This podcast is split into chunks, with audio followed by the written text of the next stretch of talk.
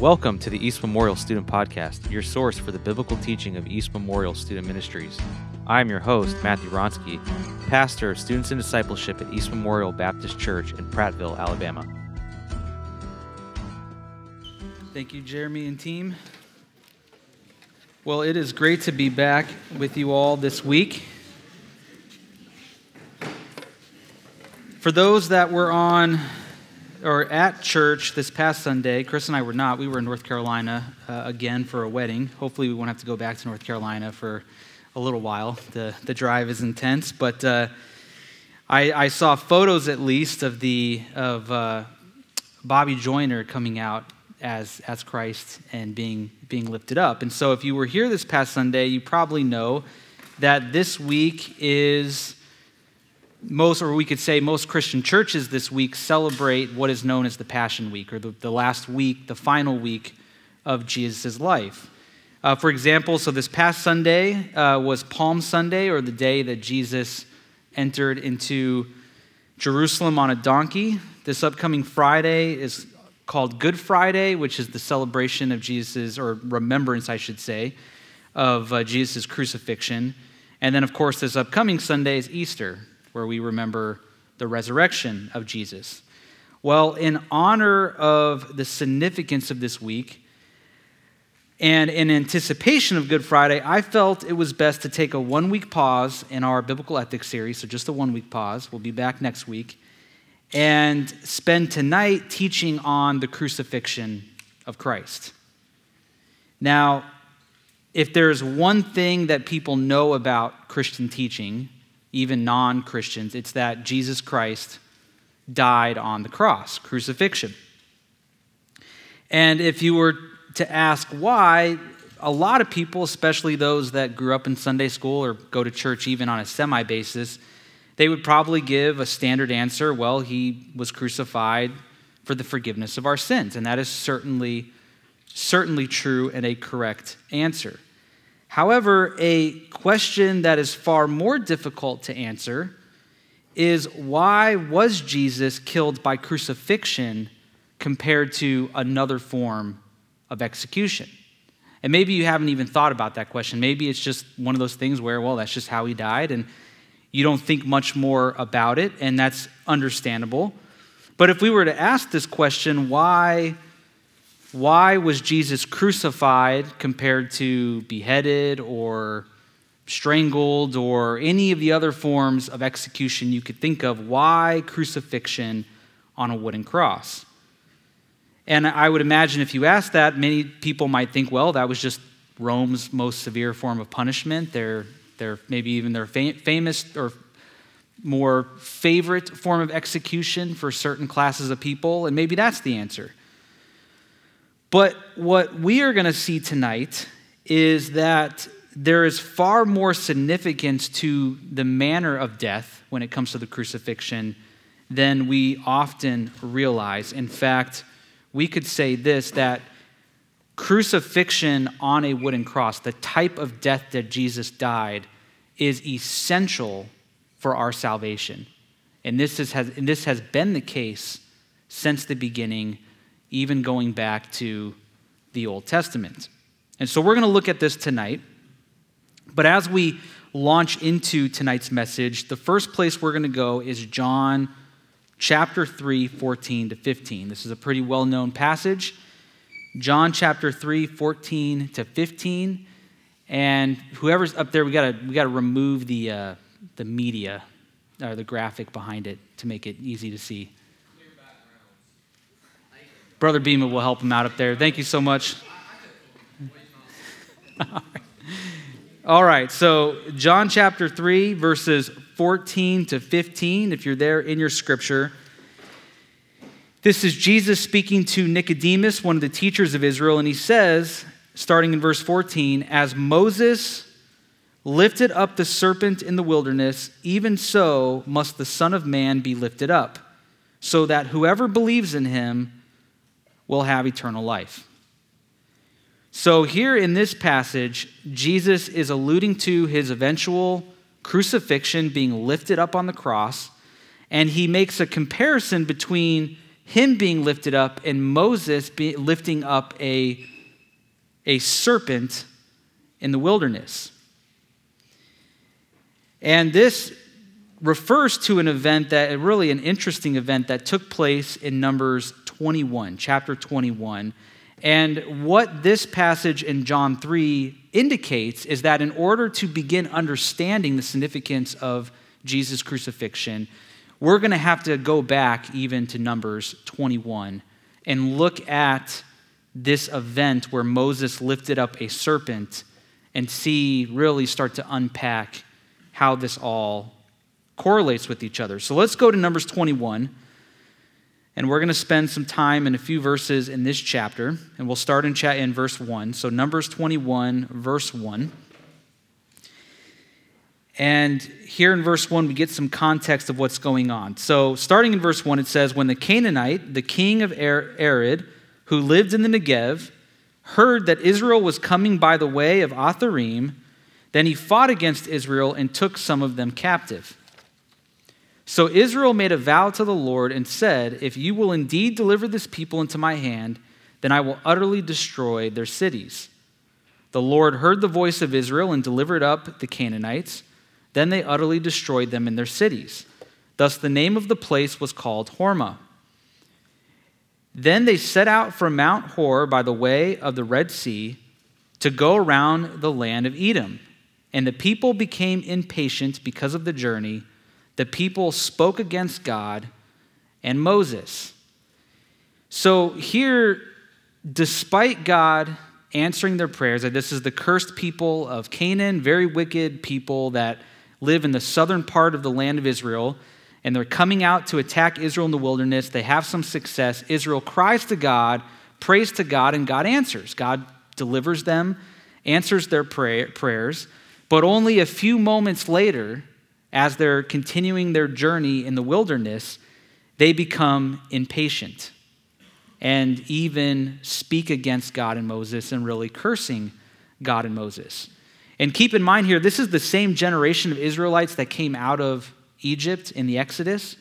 And if you are familiar with the history of that generation, starting in Exodus all the way to this point, then you will know that this is not the first time this generation is going to speak out against God. They've already shown a rebellious heart. But they do it again here. And what do they say this time? Well, let's look continuing in verse 5. We stopped right after the people spoke against God and Moses. Here's what they say Why have you brought us up out of Egypt to die in the wilderness? For there is no food and no water, and we loathe this miserable food.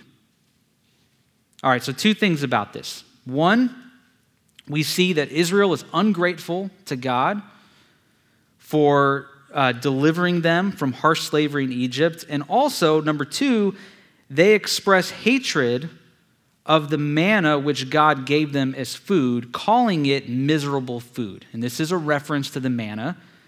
And this miserable food, this manna, or at least miserable in the eyes of the Israelites, is and it's identified in Scripture elsewhere as the bread of angels. In other words, this is the food that the angels eat.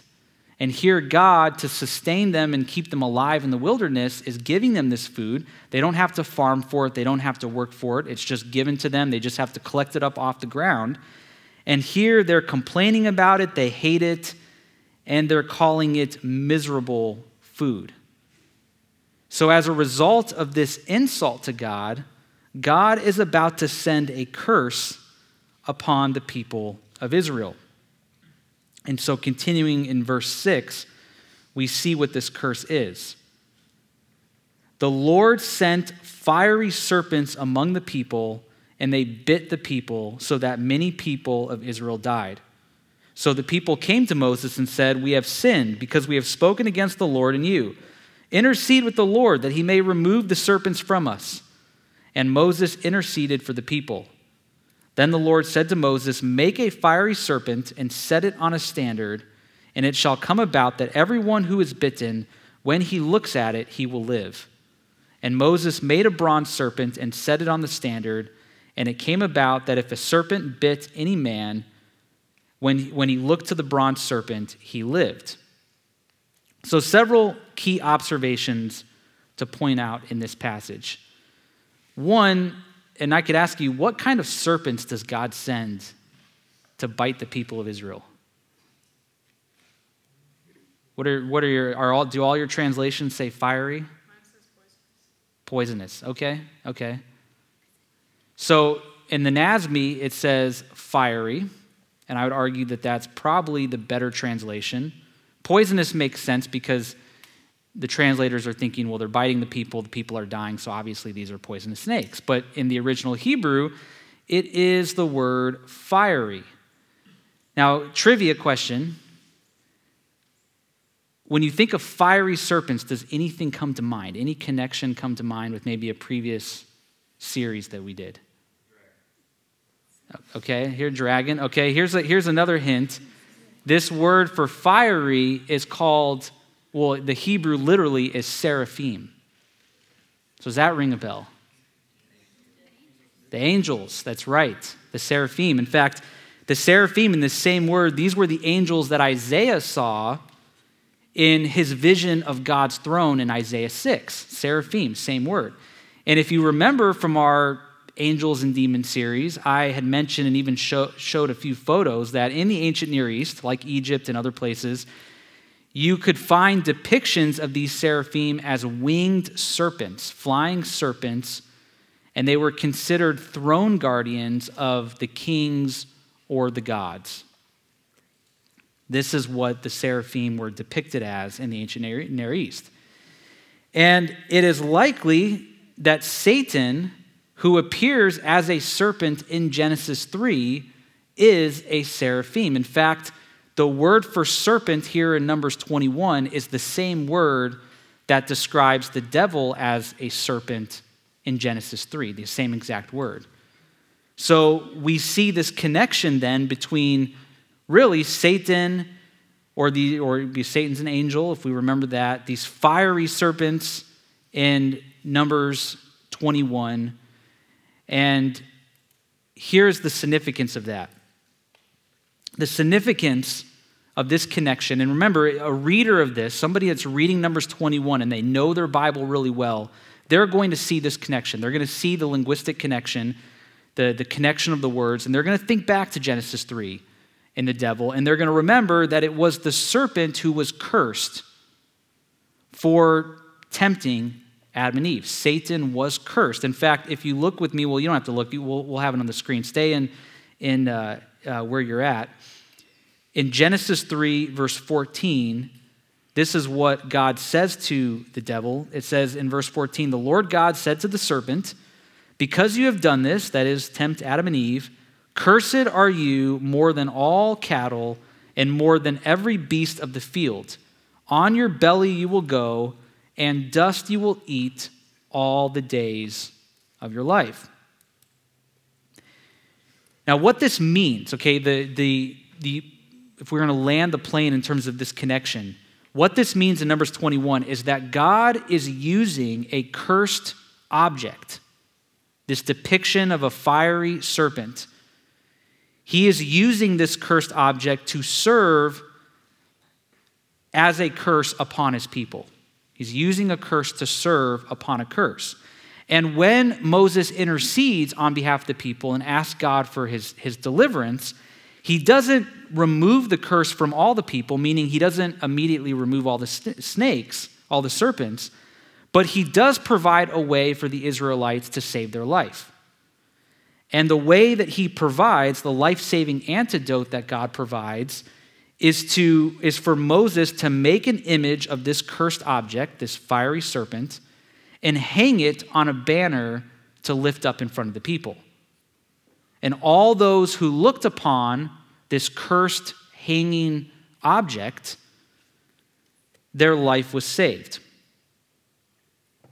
Now you might think, okay, based on what we've covered so far, I still don't see the connection. Well, that would be fair because we can't just go from here in Numbers 21 straight to the cross with Jesus Christ. There are more links in the chain, biblically, that help us see the significance of this more fully. And perhaps the most important link is found in Deuteronomy chapter 21, verses 22 to 23. So if you flip over to the book of Deuteronomy, chapter 21, verses 22 to 23, we see another critical link in this chain that's leading us to the cross. So here in Deuteronomy 21, starting in verse 22, it says, and, and here, well, I'll just read it. If a man has committed a sin worthy of death, and he is put to death, and you hang him on a tree. So let me stop right there, okay? This in this law here that we're going to see, this is the condition. This is the situation that's being presented. So this situation is this you have a man who has committed a sin worthy of death. Now, what is a sin worthy of death, right? We, th- we could think of a lot of sins in our mind that we would think of, well, yeah, there's a lot of death penalty, you know, death penalty worthy sins. But here, this is actually a little bit more than just an average sin. For example, and you don't see this in the English too well, this phrase, a sin worthy of death, is a unique phrase in the Old Testament that only occurs in this passage. This is the only place this occurs. And not only is this phrase unique, but this passage's location in the structure of the book of Deut- Deuteronomy indicates that the sin in mind here, this sin worthy of death, is a sin of the highest degree that is worthy of the highest punishment. It's a special class of sin. And the punishment that is in, associated with this kind of sin is to be hung on a tree. Now, here's where the translations can um, maybe don't make it as clear. This phrase, hung on a tree, in the Hebrew, the language of this punishment is associated with execution by impalement or piercing. It's not like being hung from a noose, it's impalement or piercing. And so in the ancient Near East, this was a punishment reserved for the highest crimes because it was considered one of the most brutal and humiliating forms of execution. So if you don't like graphic depictions, I'm not going to be too graphic, but if you don't like them, cover your ears, okay? What was impalement? Impalement in the ancient Near East most often was they would take a criminal guilty of the highest crimes, they would strip them completely naked, and they would literally pierce them through with a wooden stake and then hang them up in the air for them to die. And that could take days, depending on where they were pierced through, but that was impalement. And it didn't always have to be a wooden stake. Sometimes it could be they were, they were nailed to a, a wooden post or a wooden wall. But, but typically, they would take these wooden stakes and impale people um, to, to die a slow and agonizing death. And this was humiliating for a number of reasons. One, you're completely exposed and naked. Everyone can see this. You're dying a very slow death. In fact, slow, so slow that in, in this time, it would be possible for these, these people to actually see the vultures gathering around them, getting ready, the animals and the vultures gathering around, getting ready to eventually eat them, eventually, right? Okay? Um, so it's very, very, very humiliating, a very painful form of death. And this type of death was reserved for the highest and most serious of sins, usually sins of high treason, high treason against the king or, in, in their conception, the gods. And even here in Scripture, where we worship the true God, he is assuming and he's implying, God is, that is, that, that the highest sin will be punished in this way. Now, the next verse in verse 23 gives a command associated with this. So we, we, we had the situation presented. Now we have the command. So here in verse 23, it says, His corpse shall not hang all night on the tree, but you shall surely bury him on the same day, for he who is hanged is accursed of God. So that you do not defile the land or your land which the Lord your God gives you as an inheritance. So here's where the biblical command differs from the practice of the surrounding world. Unlike in Egypt or Syria or Babylonian or you know Babylonia, the God is commanding you are to bury this person as soon as they die. You don't leave them hanging for multiple days or for them to decompose. You bury them as soon as they, they die, and the reason is given. The one who is hanging on the tree is cursed by God. In other words, the person that's hanging is seen in God's eyes as cursed, and because this person is cursed, God, want, God is commanding them to bury him to essentially remove the curse from the land. In other words, if you let him, if you keep him up there hanging, then that's going to cause curse to spread. It won't stop the spread of the curse. So, this cursed man that's hanging on a tree must be buried in order to remove the curse. And now you remember in Numbers 21 with the fiery serpent, you had a cursed object, the fiery serpent, being lifted up to remove the effects of God's curse. Well, here it's a very similar thing. Cursed object, in this case a man, a cursed man, being hung up on a tree, lifted up on a tree through impalement or piercing, and then buried to remove the curse from the land. And when you look at Scripture and when you look at how this command is applied or how it's alluded to in Scripture, what we see, and this is what was, we'll, we'll look at one example, even though there's many, that this death by impalement or, or piercing, this type of death that's, that we just went through, is applied to leaders, primarily leaders, who bring God's curse upon their people and whose death in this way removes God's curse from their people. Or to say it in another way, when the leader of a cursed people dies in this way, it removes God's curse from that people. So there are many examples that we could talk about. For example, there's Absalom, King David's son, that rebels against him, commits high treason. Uh, he has long, luscious hair that gets caught in a tree.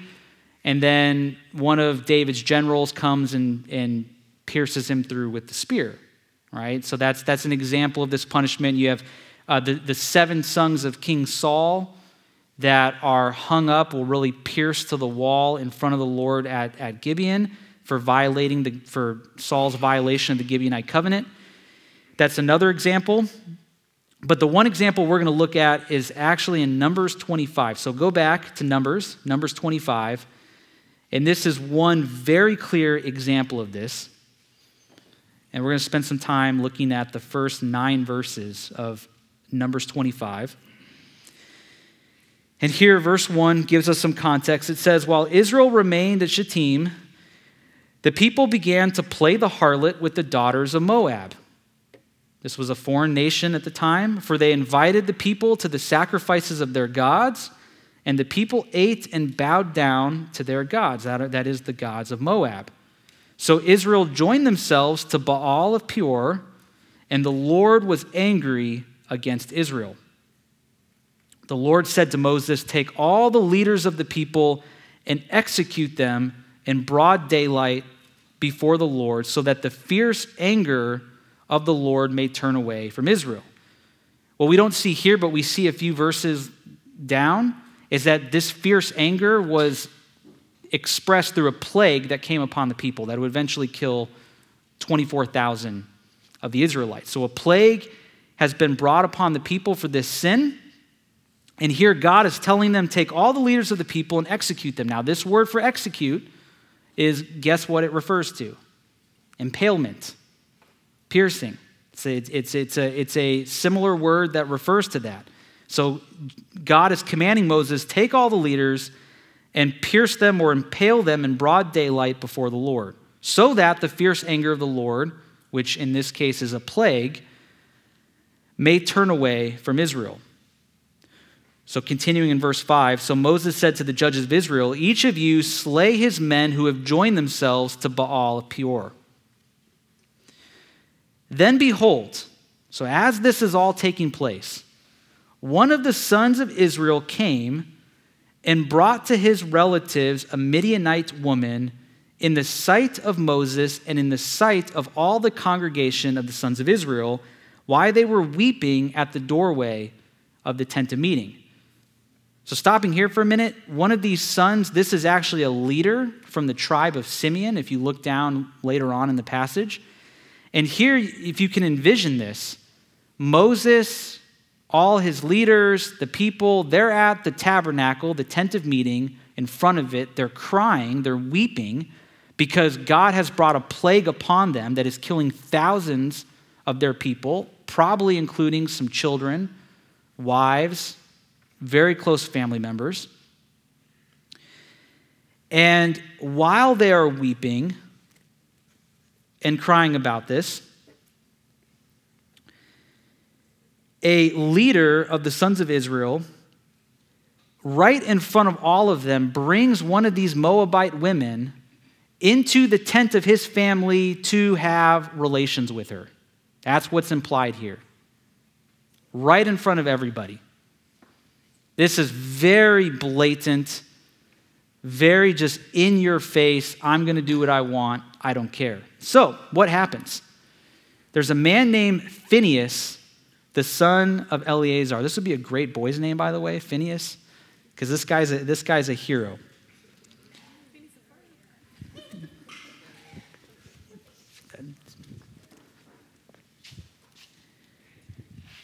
So, Phineas, here's what happens. Phineas, the son of Eleazar, the son of Aaron the priest, saw it. He saw this man do this. He arose from the midst of the congregation and took a spear in his hand. And he went after the man of Israel into the tent and pierced both of them through the man of Israel and the woman through the body. Other words, he sees them go into the tent to do what they're going to do.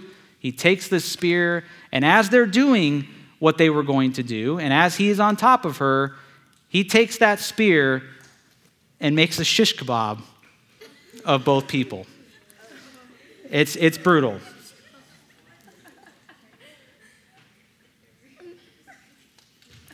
So, what happens? So, the plague of the sons of Israel was checked. In other words, it was stopped. Once Phineas, son of Eleazar, did this, then the plague of is the plague that was brought upon Israel that ended up killing 24,000, it was stopped and the curse was removed. And what we see here, this is a good example that when a cursed leader, in this case, this son of Israel, this, this member of the tribe of Simeon, when he is pierced through in this way, the justice of God is satisfied and the curse is removed. So now coming to Jesus Christ and the crucifixion.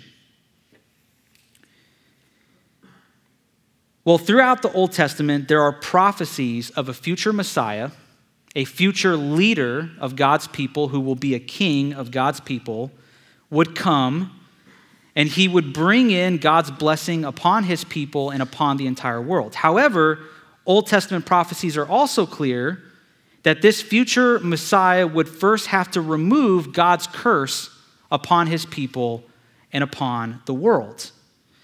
And as we've seen, there's only one way for a curse like this to be removed. For example, look at Isaiah 53, verses 1 to 6. We'll see an example of one of these prophecies. Isaiah 53, verses 1 to 6. It says, Who has believed our message, and to whom has the arm of the Lord been revealed? For he grew up before him like a tender shoot, and like a root out of parched ground. He has no stately form or majesty that we should look upon him, nor appearance that we should be attracted to him.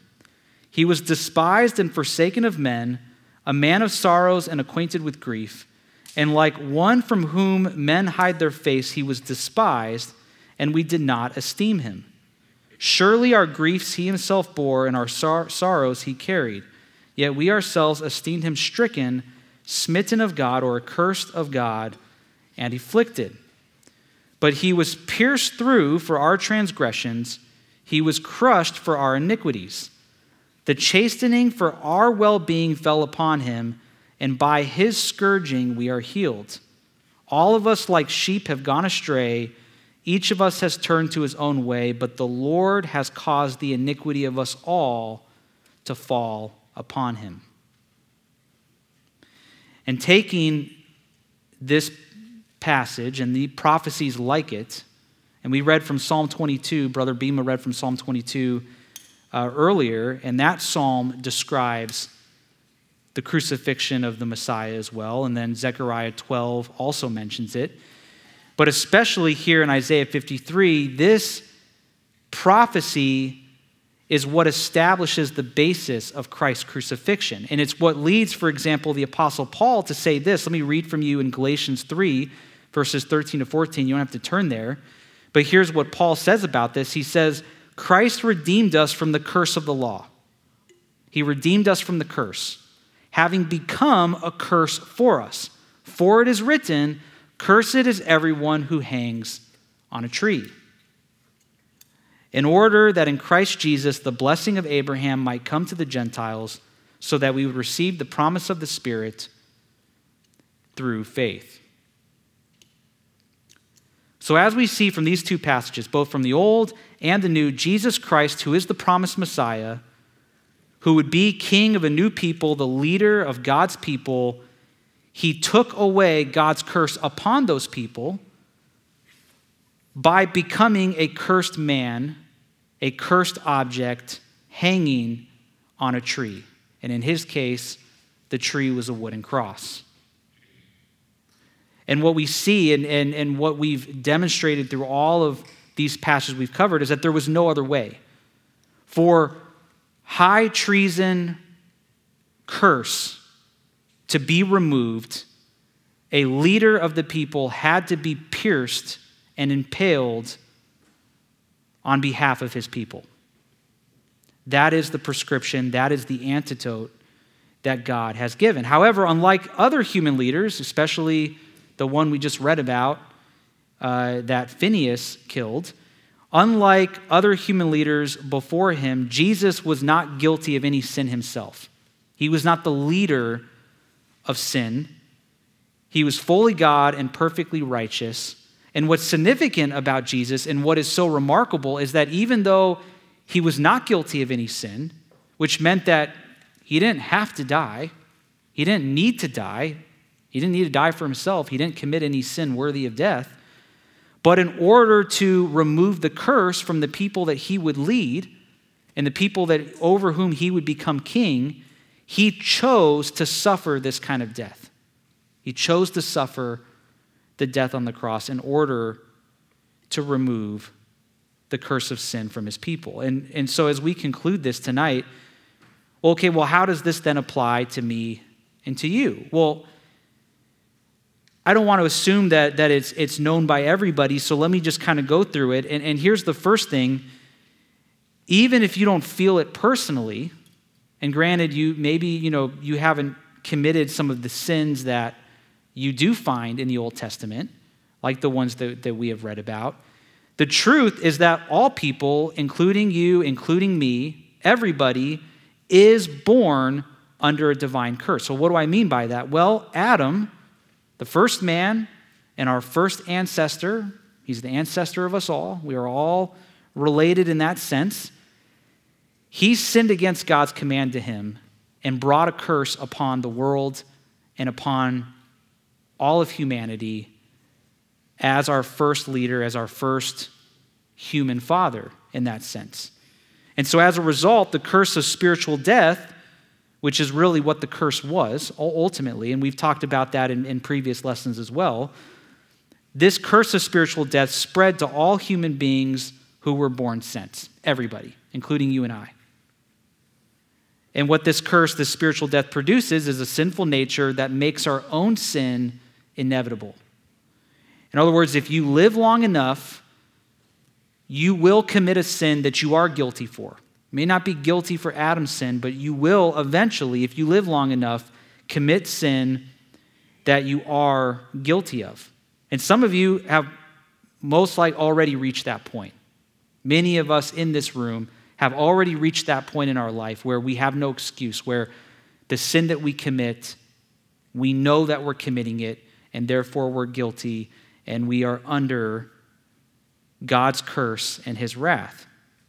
But The good news is that Jesus has provided a way of escape. Jesus has provided an antidote that can give us life and remove the curse from us. And just like the people who were commanded to look at the fiery serpent that was hanging on the banner, if we look to Jesus in faith and believe in him, then the curse is permanently and forever removed. We receive the Holy Spirit that, that Jesus promised to send us. And through the Holy Spirit, we become united to Christ. We become part of his family. We become brothers and sisters of Christ. And as being united to Christ, we receive his righteousness. We share in his righteous nature. Now, some of us here, we've already received God's salvation. Therefore, we've already experienced the removal of God's wrath from us, and we've already experienced the Holy Spirit coming to dwell within us and being unified with Christ. But some here, and I'm, it's just a reality, some have not. Some have not yet looked upon Jesus in faith. And so, how I want to end tonight is really a reminder to all of us, both those of us who have received God's salvation and those of us who have not. As a reminder, one thing that we need to realize is first, and this is important to, to mention, that Jesus is no longer hanging on the tree. He's no longer hanging on the tree. He is no longer an object of, of a cursed object or a cursed man. Jesus has risen from the dead, which we'll celebrate this Easter. And he has ascended to the right hand of the Father in glory, in the same glory that he had before he became human. So he has risen, but we still can read and hear about his crucifixion in Scripture. We can still study his crucifixion and be reminded of his crucifixion. And in that sense, as we read this and as we hear this, in a sense, we are still able to look to Jesus through the scripture and believe upon him. As if we were at the foot of the cross ourselves, watching him become a curse on our behalf. So that's what we should all do and all remind ourselves with. And when we die in this, in this present body or when Christ returns, if you have looked upon Jesus and believed in him, then your salvation will become complete. You will be glorified. The curse of sin will be permanently removed from you to the point that you won't even be able to sin any longer. And you will live with God here on earth in Christ's kingdom for eternity. And you will live with all the others who have believed in Jesus in this same way. Let us pray over these things. Lord God, we are so thankful for your word and just the opportunity to see how just rich and, and deep your word really is, Lord, and how much truth and that we can find within it, even something like the crucifixion, and, and why that type of death was so important and so critical, and that you, Lord, you determined it to be so. And yet, your son, Jesus Christ, he voluntarily and willingly died that type of death for us. And so, Lord, I just pray that for those of us here or those of us listening to this message that have not yet believed in you, that have not yet looked upon your son in faith, that that would happen and that would take place, Lord, and that the curse, that your curse and your divine wrath would be removed permanently through that faith. Lord, I pray for these students. I pray for this evening that, that we'll have just a lot of fun and enjoy our time tonight. I pray for the rest of this week, including the storms that are, uh, that are, are coming, that you would just protect all of us in this community, Lord, and, and bless us in our uh, places of employment, our schools, and wherever we may be, Lord. We pray all these things in the name of your Son, Jesus Christ. Amen.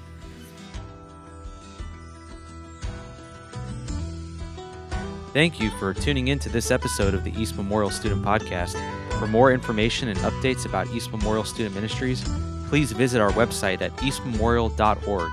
You can also follow us on our Instagram page titled EMBC Student.